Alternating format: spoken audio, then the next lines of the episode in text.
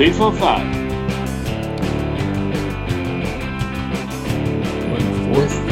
145. Three songs. The Songs Podcast. Three songs. Three songs. Now here's Mike. Three songs. It's Bob. Bob and Mike. It's Bob and Mike. Bob and Mike. It's Bob and Mike. Punk rock. It's Bob and Mike. Bob and Mike. It's Bob and Mike. Three songs.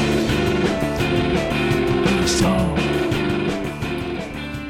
Yes, indeed. Episode 145 of Three Songs Podcast. It's January 12th, 2021. It's our second episode from 2021. We did one a week ago. It's been an exciting year. There have been a few events that have happened since then. We will skip over all of that bullshit and get to the music. If it comes up, it comes up. But I want to distract myself with some music. You know, there's other ways. Anyway, if it comes up naturally, for sure. I think you and I are both, not shy about sharing our views, but I want to play some music, and I want to play an artist that I only recently discovered. She's from Greenville, Mississippi. Good town. She put out an album in the middle of 2020.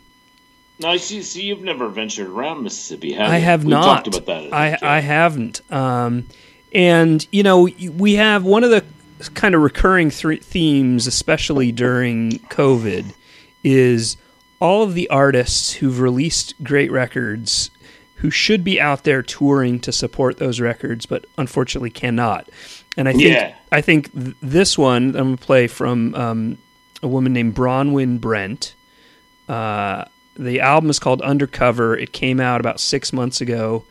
She should be touring extensively in North America, and I believe she's actually probably better known in the UK than she is in the US, which is sort of odd and ironic. But that would be the story of Pavement's career. Yeah. I mean, a lot of times it seems like you have to be an import to make a dent, and that might be the case with her. Anyway, this is an album that from the moment I first heard it, not too long ago, it just felt like an instant.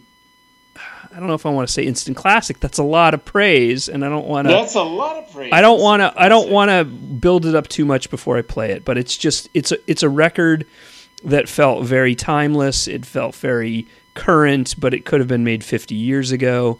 It felt like it really fit in no genre. You know, she's from Mississippi, so you'd be thinking a bit of a twang. Maybe there's a little bit of that, but it also has this kind of jazz, kind of cool feel to it. And I believe her backing band features some members of the Raining Sound, if you know them. Yeah, as well as the Dap Kings, Sharon Jones backing band. So a little bit of current coolness. I'll start it off with the title track from that new record, Undercover. Well, Bronwynne Brent is well armed musically. Yeah, indeed. Anyway, Here you go. Hope you like it. Intro to me.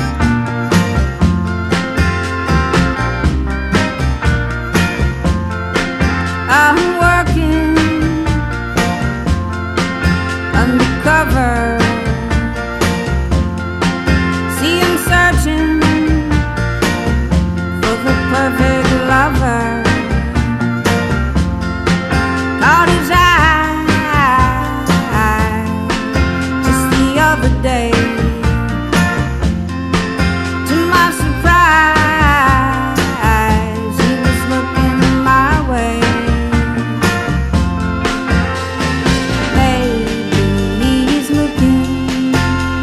Someone like you. Maybe he's working undercover too.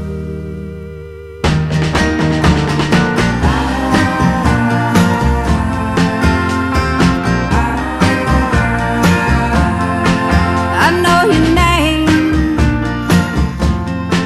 Now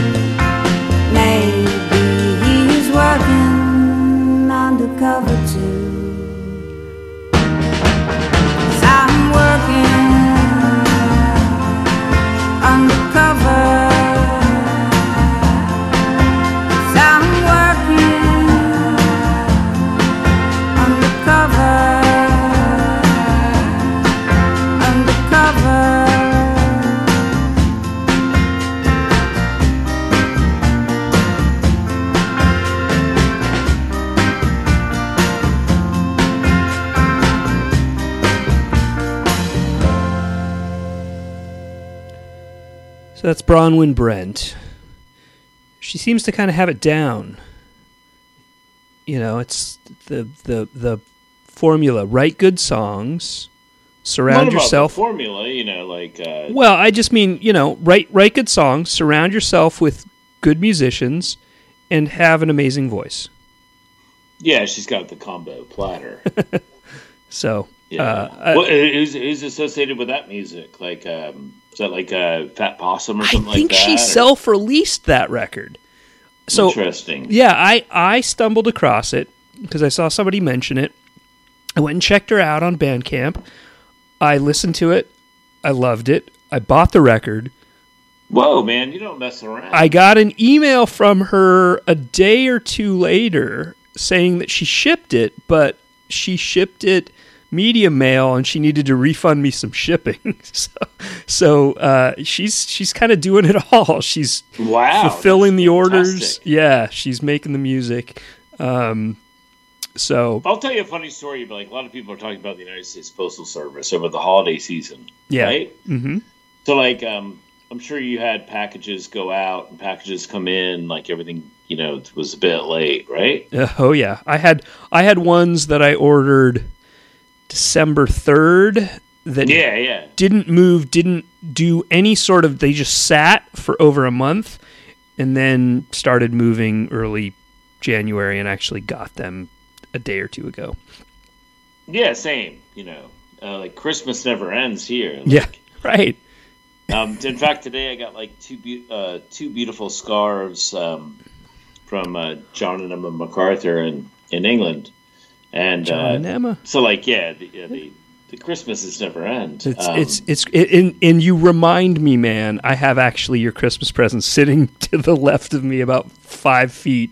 That I just never got around to mailing. Yeah. I will. It's like it's gonna be, you know. I will blame. I think that things have probably like kind of like gotten a bit back to normal. But one interesting thing that happened to me in the last few days is that I got a package back that I sent out 5 months ago. One C-Night 7-inch to a guy named Jiang Yung Yu in L.A. And I assume so. I sent him a C-Night 7-inch, and I got it back. And like I was actually very happy about my packaging technique because it looked about the same as when it left the house. So think about that; it's been floating around like for 150 days, right? And like during a pandemic, so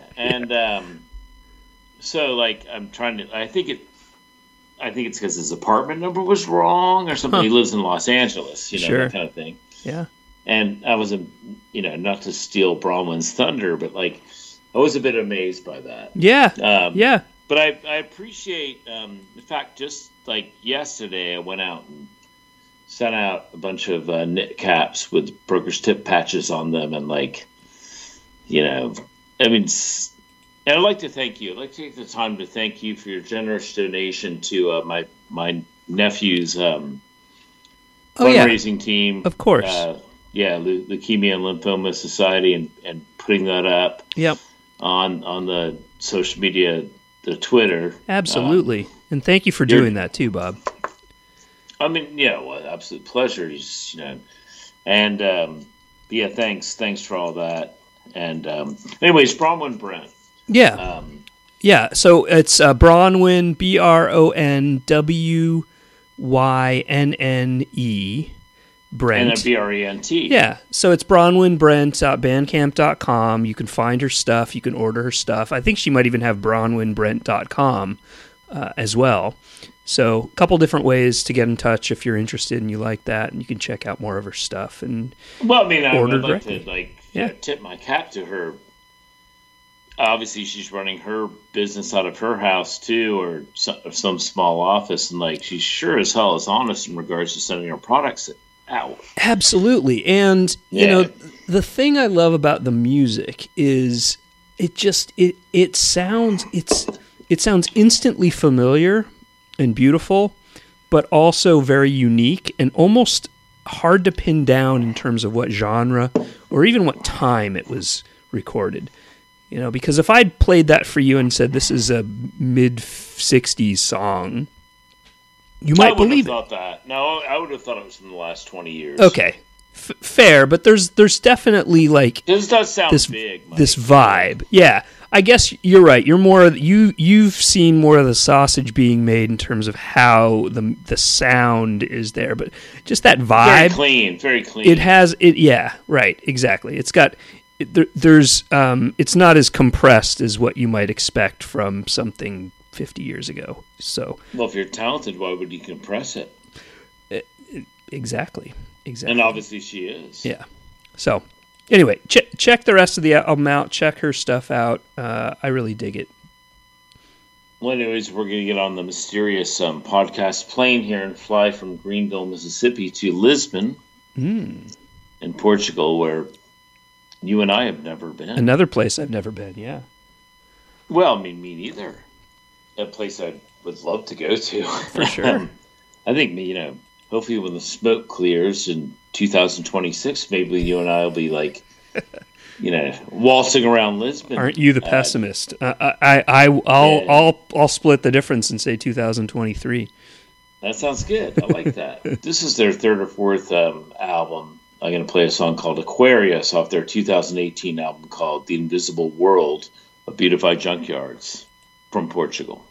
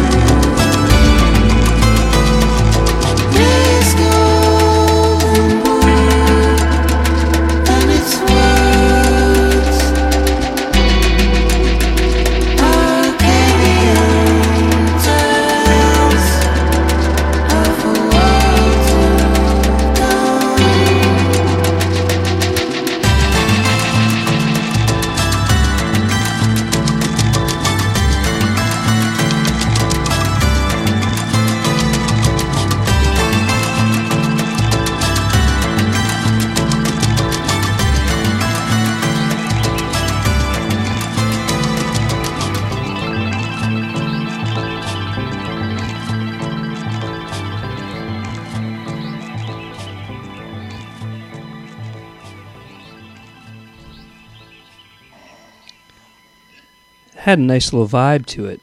Yeah, groovy, man. And you said that's from their third album from 2018? Yeah. It looks like they have a brand new album coming out on Friday, I think.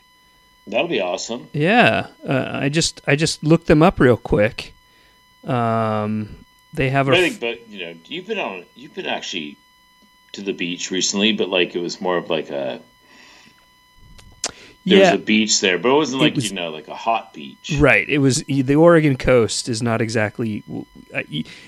There's a reason why we call it the Oregon coast, not the Oregon beach. Yeah, exactly.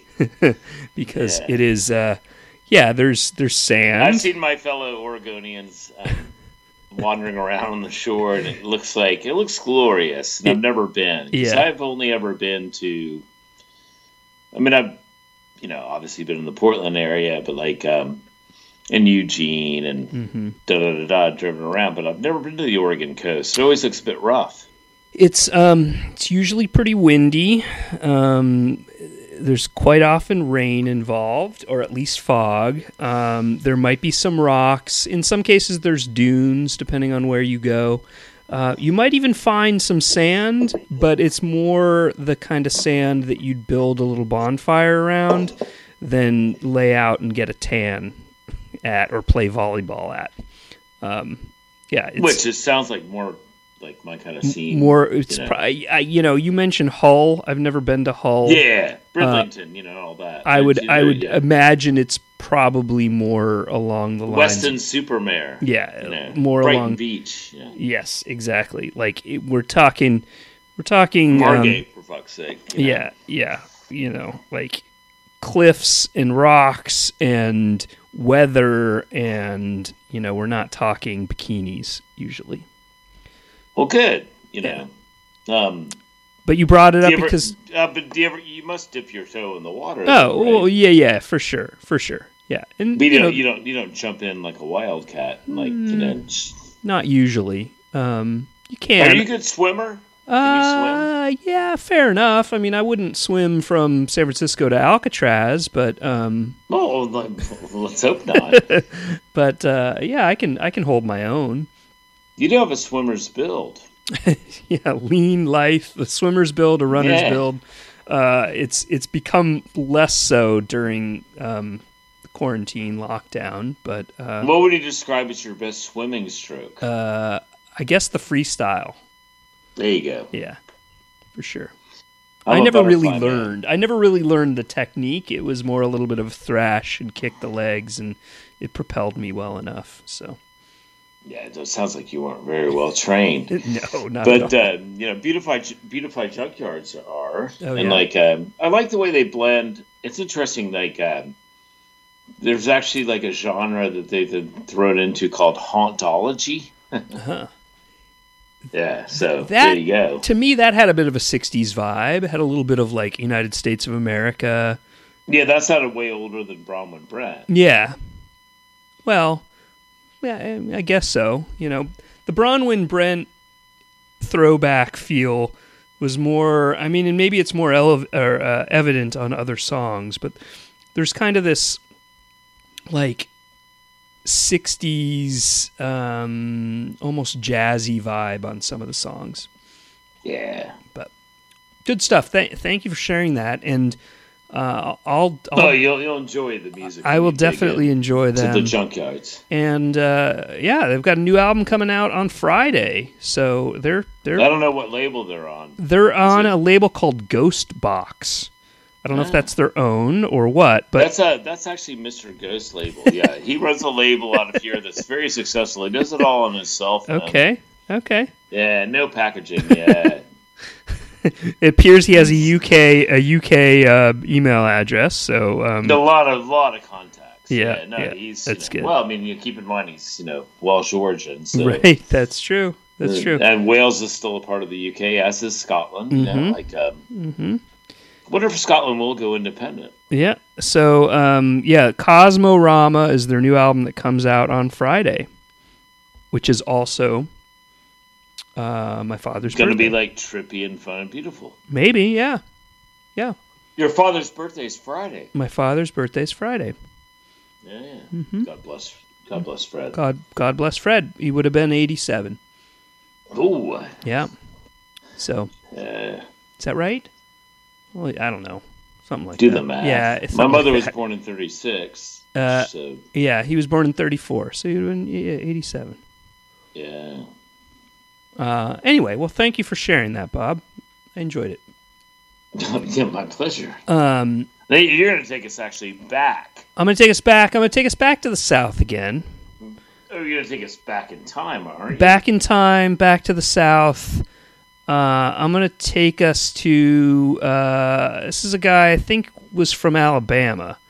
Remember way back when we did a show on Alabama?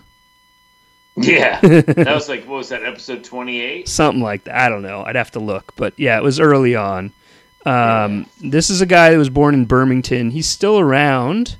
He just recently in December celebrated, I guess, what would have been his 75th birthday. I don't know if he's still making music or not, but this is an album that came out in 1975 on the Atlantic label. It was his first full length after he released quite a few 7 inches. This guy's name is Sam Dees. R&B, soul singer, songwriter, producer. I mean, he I think is probably, I don't even know if he's how well known he is, but if he's known, he's probably more known for his singles. He only released a couple actual albums, this being the first of them. The album is called The Show Must Go On from 1975. And this one's called What's It Gonna Be? It's got a little bit of a, I guess, Marvin Gaye, What's Going On kind of feel to it. But yeah, really dig this record. S to the A to the M to the D to the double ES. Yeah, exactly. D to the double ES.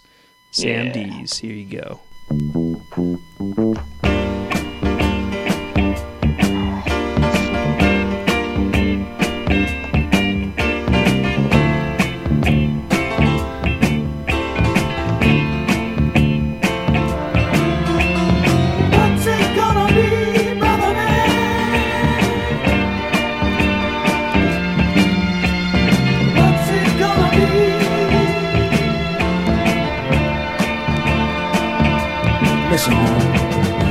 Before you ask for respect, check and see if you've given yourself what you're trying to get.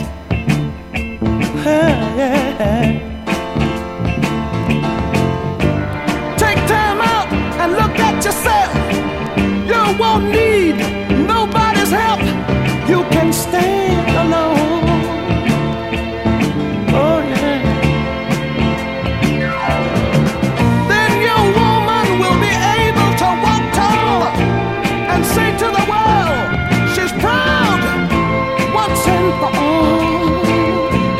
Say we're together, but we're not together. So what's it gonna be, brother man? Oh, what's it gonna be?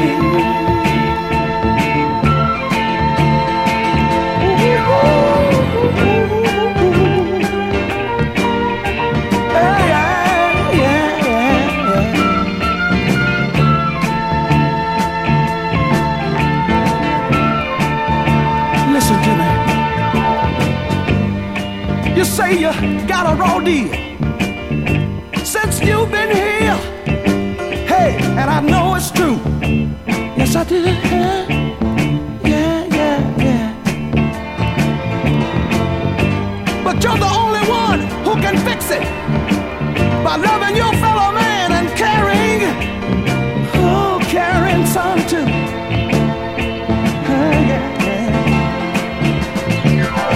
You see, it's more of us that die in the streets than in wars, 'cause there's no peace among ourselves. Hey, let's come together and love one another. What's it gonna be, brother man? Yeah, yeah, yeah, yeah. Ooh, ooh, ooh, ooh. What's it gonna be? Yeah, yeah, yeah, yeah. Somebody tell me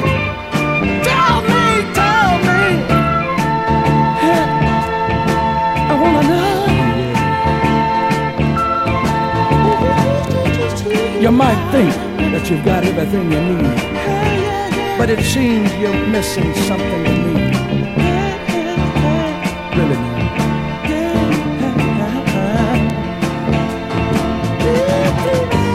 See, you need to take time out. You need to take time out and look around, and you'll find that reality stares you straight into the eye. It's more us that die in the streets than in wars, 'cause there's no peace among ourselves. Hey, let's come together and love one another. What's it gonna be, brother man? Oh, what's it gonna be? Yeah, yeah, yeah.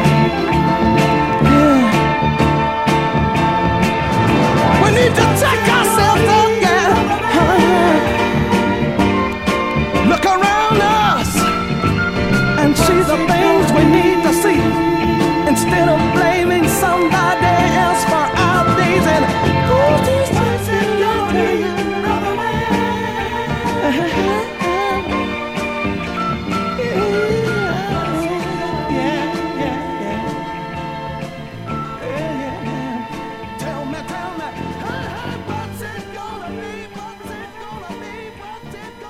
Such a good record. That whole album, start to finish, is super strong. Sam Dees.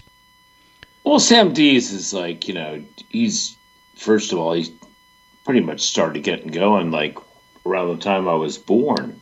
Right. He's one of these, like, you know, prodigious people that, like, you know, led a vocal group when he was a baby. He's like nine years old. Yeah. But like, what he's really famous for is writing. Right. Massive hits for massive artists. Right. He was a songwriter. Yeah. I mean, like, there'd be no Whitney Houston.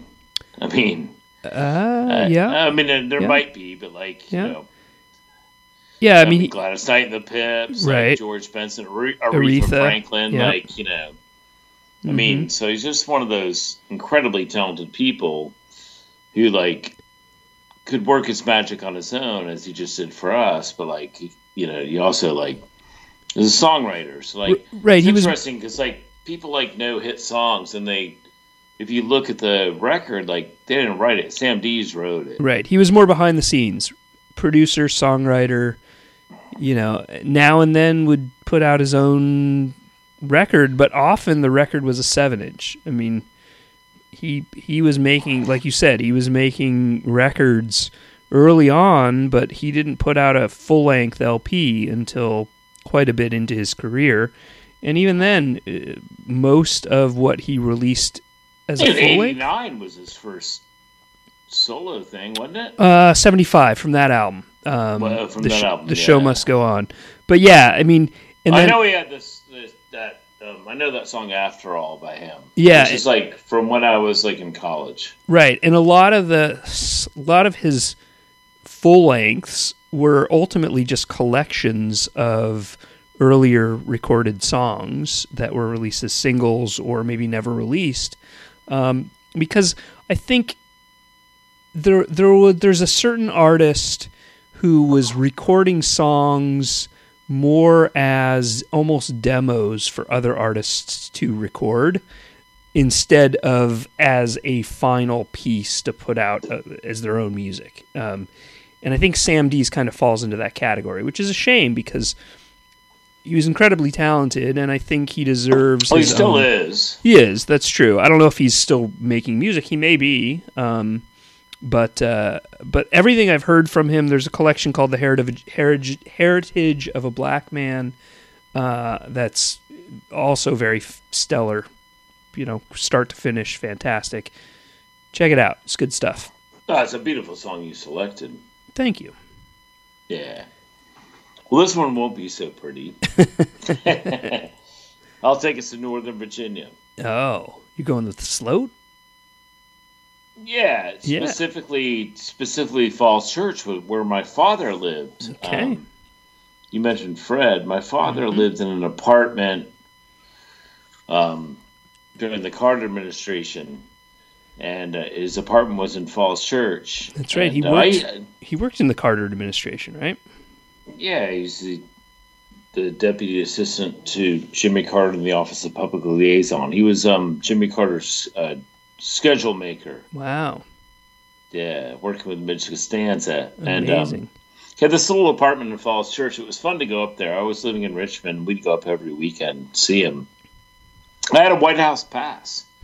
Like, this is like, you know, like the events of like last week. Like, I had a great conversation with my mom, and like I still have my White House pass. It's obviously now been voided, but like security was at a time then, in the late 70s, and I was a kid named like Amy Carter. Mm-hmm. You know, I remember Amy Carter. Basically, yeah. This I think she was the year between me and my sister Mary. Okay, and but like we had these White House passes, and like it was like you could easily falsify them. I mean, they were just like laminated passes.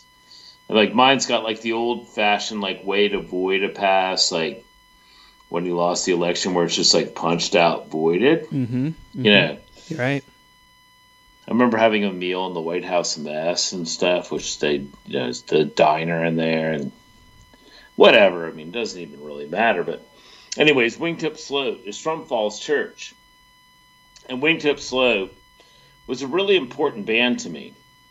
They were really prolific in the 90s. They were contemporaries of everything that I was doing then. Yeah. You know, Pavement and Silver Shoes, and like they were on a label called Sweet Portable Junket, which released a 7-inch by my dear friends from Francis Scum, and a great 7-inch by a band called Rake, and also there was a label called VHF that was from Fairfax. And all their music. Did you listen to them in the 90s? I have all those records. I haven't listened to them in a long time, so this I really smiled when I saw that you were going to be playing them, because I have all that stuff, and similar to you. It's hard to pick one. Like I always thought that they were just like fantastic. And, like so to pick one was very difficult. But this is a song that was actually like not released until 2007. It was like, I don't know why they didn't put it on one of their records, because they made like a bunch in the 90s. And they were great. You know, Pat Foster on guitar and vocals, David Bishop on the drums, Andy on the bass, and it's Teapot Dome, which is on a compilation called Add to This Rhetoric. Okay, let's dig it.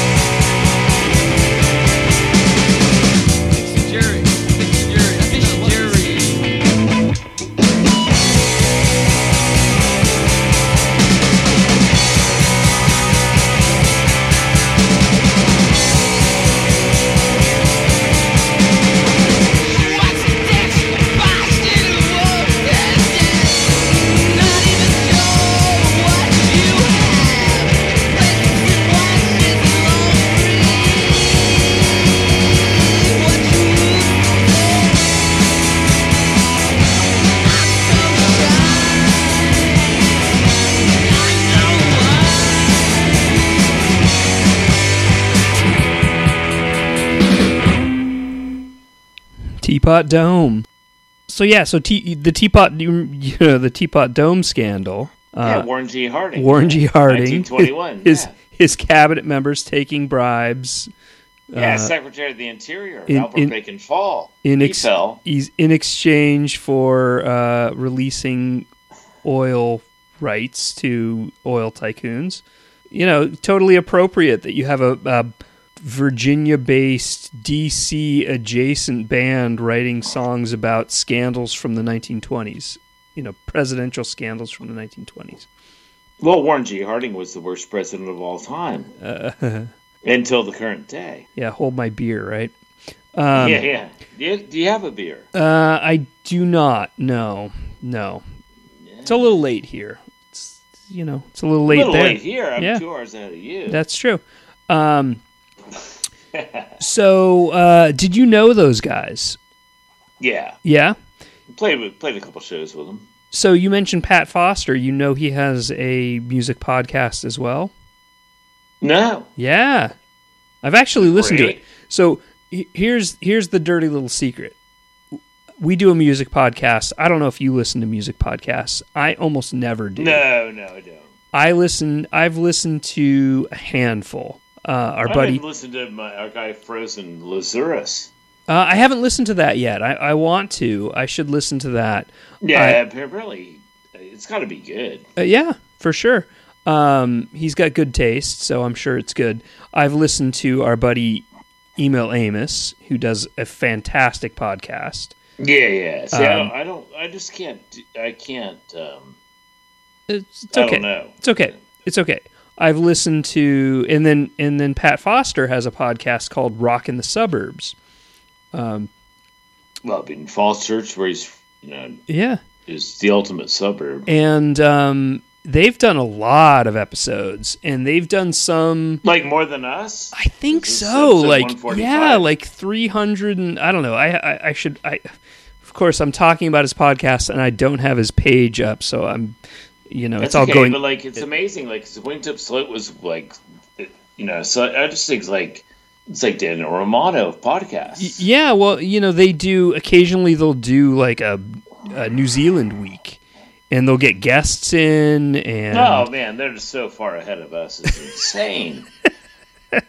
They have they have patrons and all that sort of stuff, and they have the whole if you donate X amount you can be a guest on the show. They have their shit together, they must get paid. Yeah, it's just this thing is just you and me talking and playing music, but that's okay. Yeah. That's I guess so. I'm way more. I don't want to do any kind of business. No, me neither. I just want to talk to my friend and play some music. I'd rather lose than win. But more comfortable with it. Thank you for reminding me of Wingtip Sloat. Oh, fantastic band. Yeah. You and I are looking at a pile of 7 inches and other things. They're a great band for sure. And I'm happy Pat is still at it in the podcast mode. Right. I wonder if he's still making music.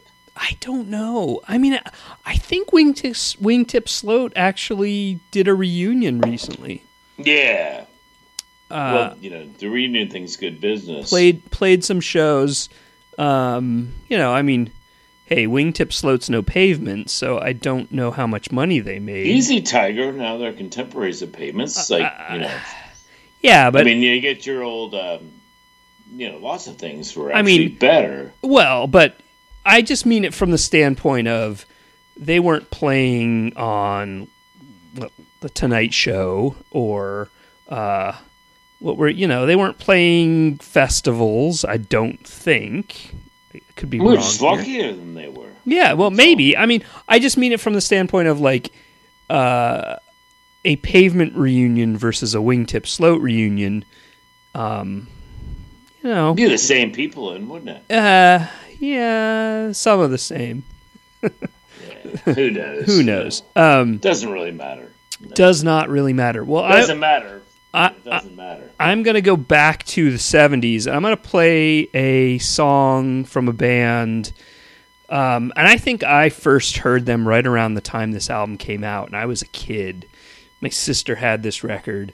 This record was huge. Well, they were huge. They were huge. I'm talking Cheap Trick. Yeah, State Fair band. From Live at Budokan, 1978. Yeah. I want to play a song that... It's like when they were touring Japan. This is like, when they were touring Japan. This is another, you know, similar to mentioned earlier, Bronwynne Brent, more well-known in the UK than over here. Cheap Trick was much more popular in Japan than they were in the U.S., and so they were touring. Okay, the one guy. What's the name of the one guy who played the good checkerboard guitar? Rick something. Rick Nielsen. Yeah, good job. And Robin Zander on vocals. Yeah, he's very famous. I can still see his like thin face and his stringy blonde hair. Exactly, thin face, stringy blonde hair. That. It ties in well with what I'm going to the case that I'm going to make for this song in particular. So this came out in 1978. This was around the time of their third album, Heaven Tonight, and this is a live version from Budokan. Where are they from? They're from Chicago. I thought the Midwest. Yeah, or you know somewhere in Illinois, like Champaign or something like that. But basically, they're a Chicago band. And this song, the studio version, is on their third record called Heaven Tonight, which Surrender is also on. You know, the famous. This is the first song on. So that's like in a famous MTV video on her new album, right? Which is also from Budokan. So anyway, this is a song called "Auf Wiedersehen," and this song. Both from the delivery and the subject matter, and the blonde guy with the stringy hair, thin, skinny blonde guy with the stringy hair. Like, I feel like this song, in a lot of ways, is a template for what Nirvana was doing 10, 12 years later. So I think I think Nirvana actually is mentioned like Cheap Trick love. Maybe, but. I say that. So I fucking don't know. Close your eyes, listen, and just imagine this being done by a young Kurt Cobain, or at least being absorbed by a young Kurt Cobain. Listen to both the way the song is delivered and listen to the subject matter, which is essentially about suicide. I mean, it ends with Robin Zander going, "Suicide," which to me feels like, in a lot of ways, a template for what Kurt was doing later. So that's my thesis. Jesus. I may be full of shit. I may not be. I don't know. We can't validate it, but I will. I'm sticking to it. Either way you are. I'm sticking to it. So here you go. Cheap Trick. Right. Auf Wiedersehen.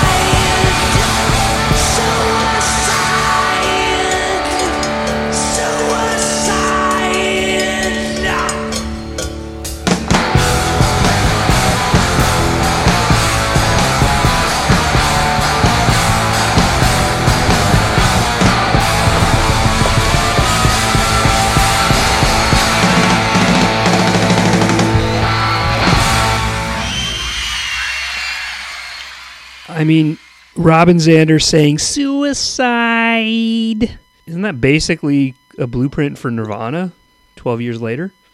Well, I mean, a lot of things on Sub Pop or Pub Sop. Pub Sop, yeah.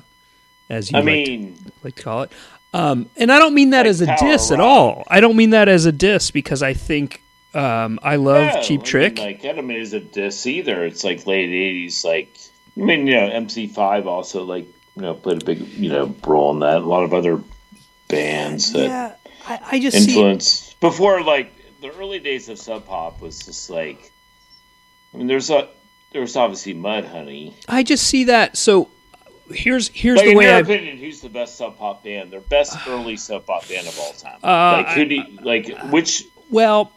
records do you like? I reach for the most. I do love the early Nirvana stuff. I think arguably the best Sub Pop release is Super Fuzz Big Muff. The first, yeah. I mean, the Mudhoney stuff was the best. Yeah. I mean, I'm sorry, the early years. I mean, Tad, like, you know, sure. Like, I was never much of a Tad.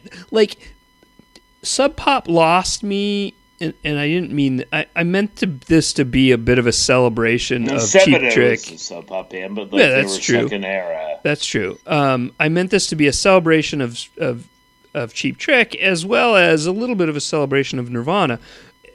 But I will divert for a second and say Sub Pop kind of lost me when it got into like the heavy dude rock, you know, like the super heavy sludge, like we're a bunch of dudes in mud whompers. Like that was never really my scene, but like I always appreciate it, and I think Cheap Trick does this well. I think Nirvana honed in on this, where they kind of take the melodicism of the Beatles and amp it up and give it a lot of. Nirvana had like, you know, a feminine side for sure.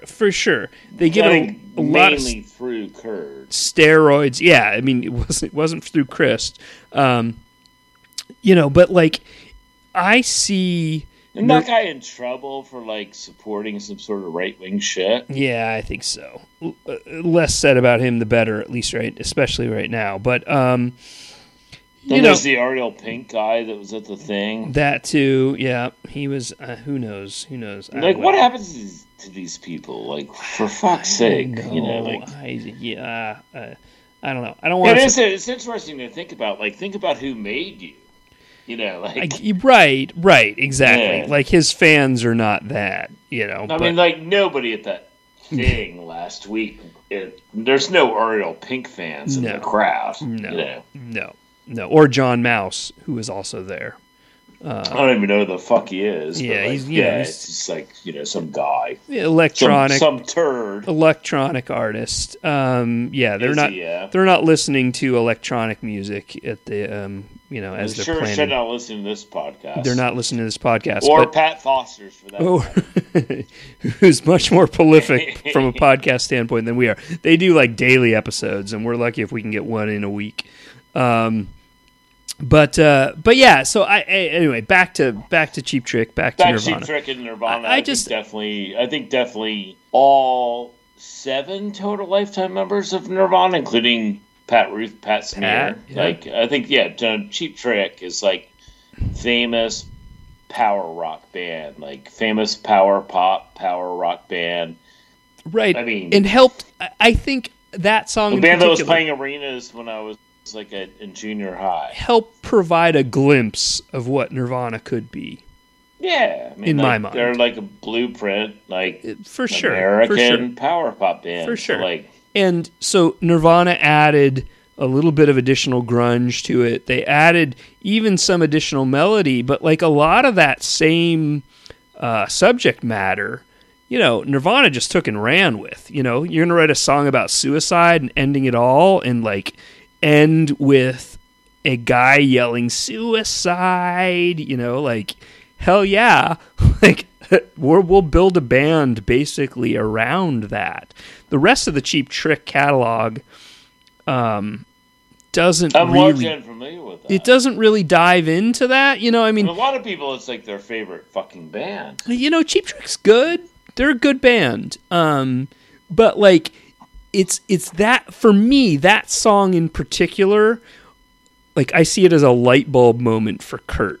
The rest of the Cheap Trick catalog. That's intense. You'd have to like do a lot of work. Like you'd have to ask people about that. That's like you're going on your own whim. I am. This is me creating my own kind of like fan fiction and like imagining what it was like. It's a weird move, man. Because hey, but this is what I can do. There's no rules here. No rules. So because the rest of the Cheap Trick catalog is, I want you to want me, and it's like.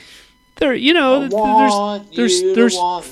songs. And there's songs I know but like that kind of darker really, like 3 or 4 or something. They have a song called The Dream Police that, was played quite a bit. One. They Big Black covered He's a Whore, which you may or may not know their version of. I'm afraid so. But they suck. Yeah, I know you're not a Big Black fan. Anyway, enough. I've made my case. Yeah. That's all I wanted to say. Big Black Onions is a good song. Bad House is a good song. Yeah, I like Bad Penny. There's a number of Big Black songs I don't mind. So I'm now ready. I don't know. Who cares? Who cares what I think? Who cares? Anyways, I would like to play a song to end the show tonight, The Broken Family Band. Let's go to England. A band that actually, I think this happens a lot in music, Mike. Yeah. I think, there's really great bands that happen. Yeah. And... that's a good thing. Yeah. But, this is a band from Cambridge in England. And, 6, 7, 8 years pass, especially in England. There's a thing that happens there where, if you're not flavor of the month, if you're not it doesn't even matter the genre.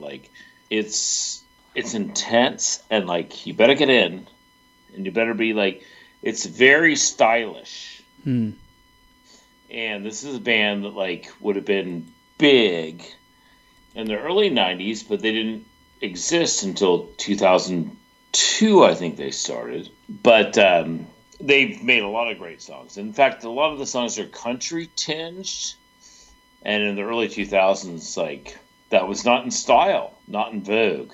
So it's one of these bands we talk about this a lot on the show that don't hit the nail on the head, just out of place, out of time. But I think they need a certain amount of appreciation for making great songs, even if it's out of place in time, So I think I think our podcast has been, I'd say, 1/10 about that, not getting your just due, But it's a band.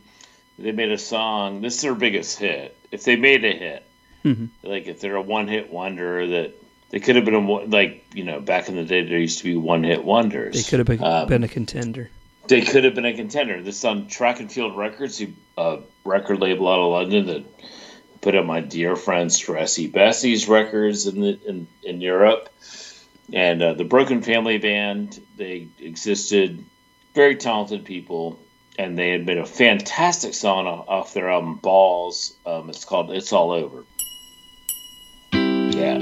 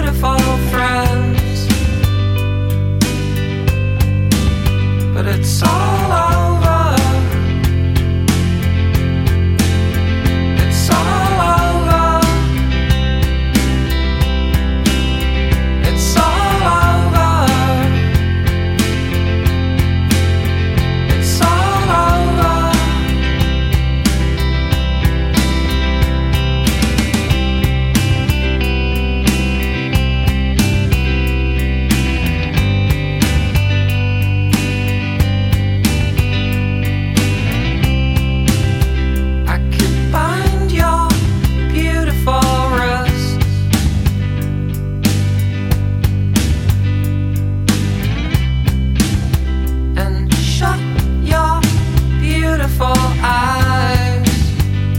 With the drugs, with the drugs, with the drugs. And kick your beautiful doors in.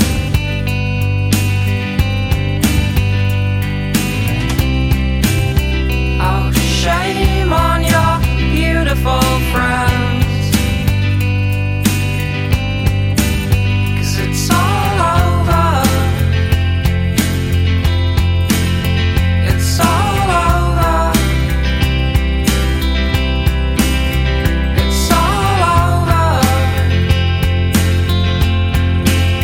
It's all over. It's all over. It's all over. It's all over. It's all over. It's all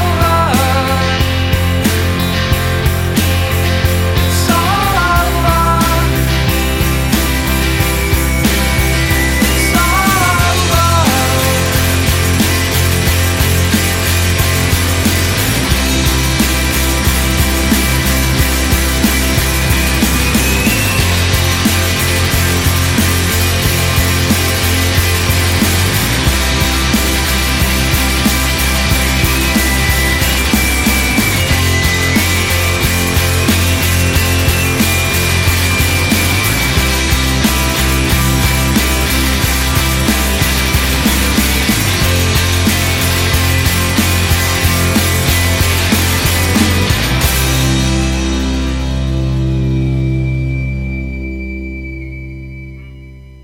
Some good old indie rock.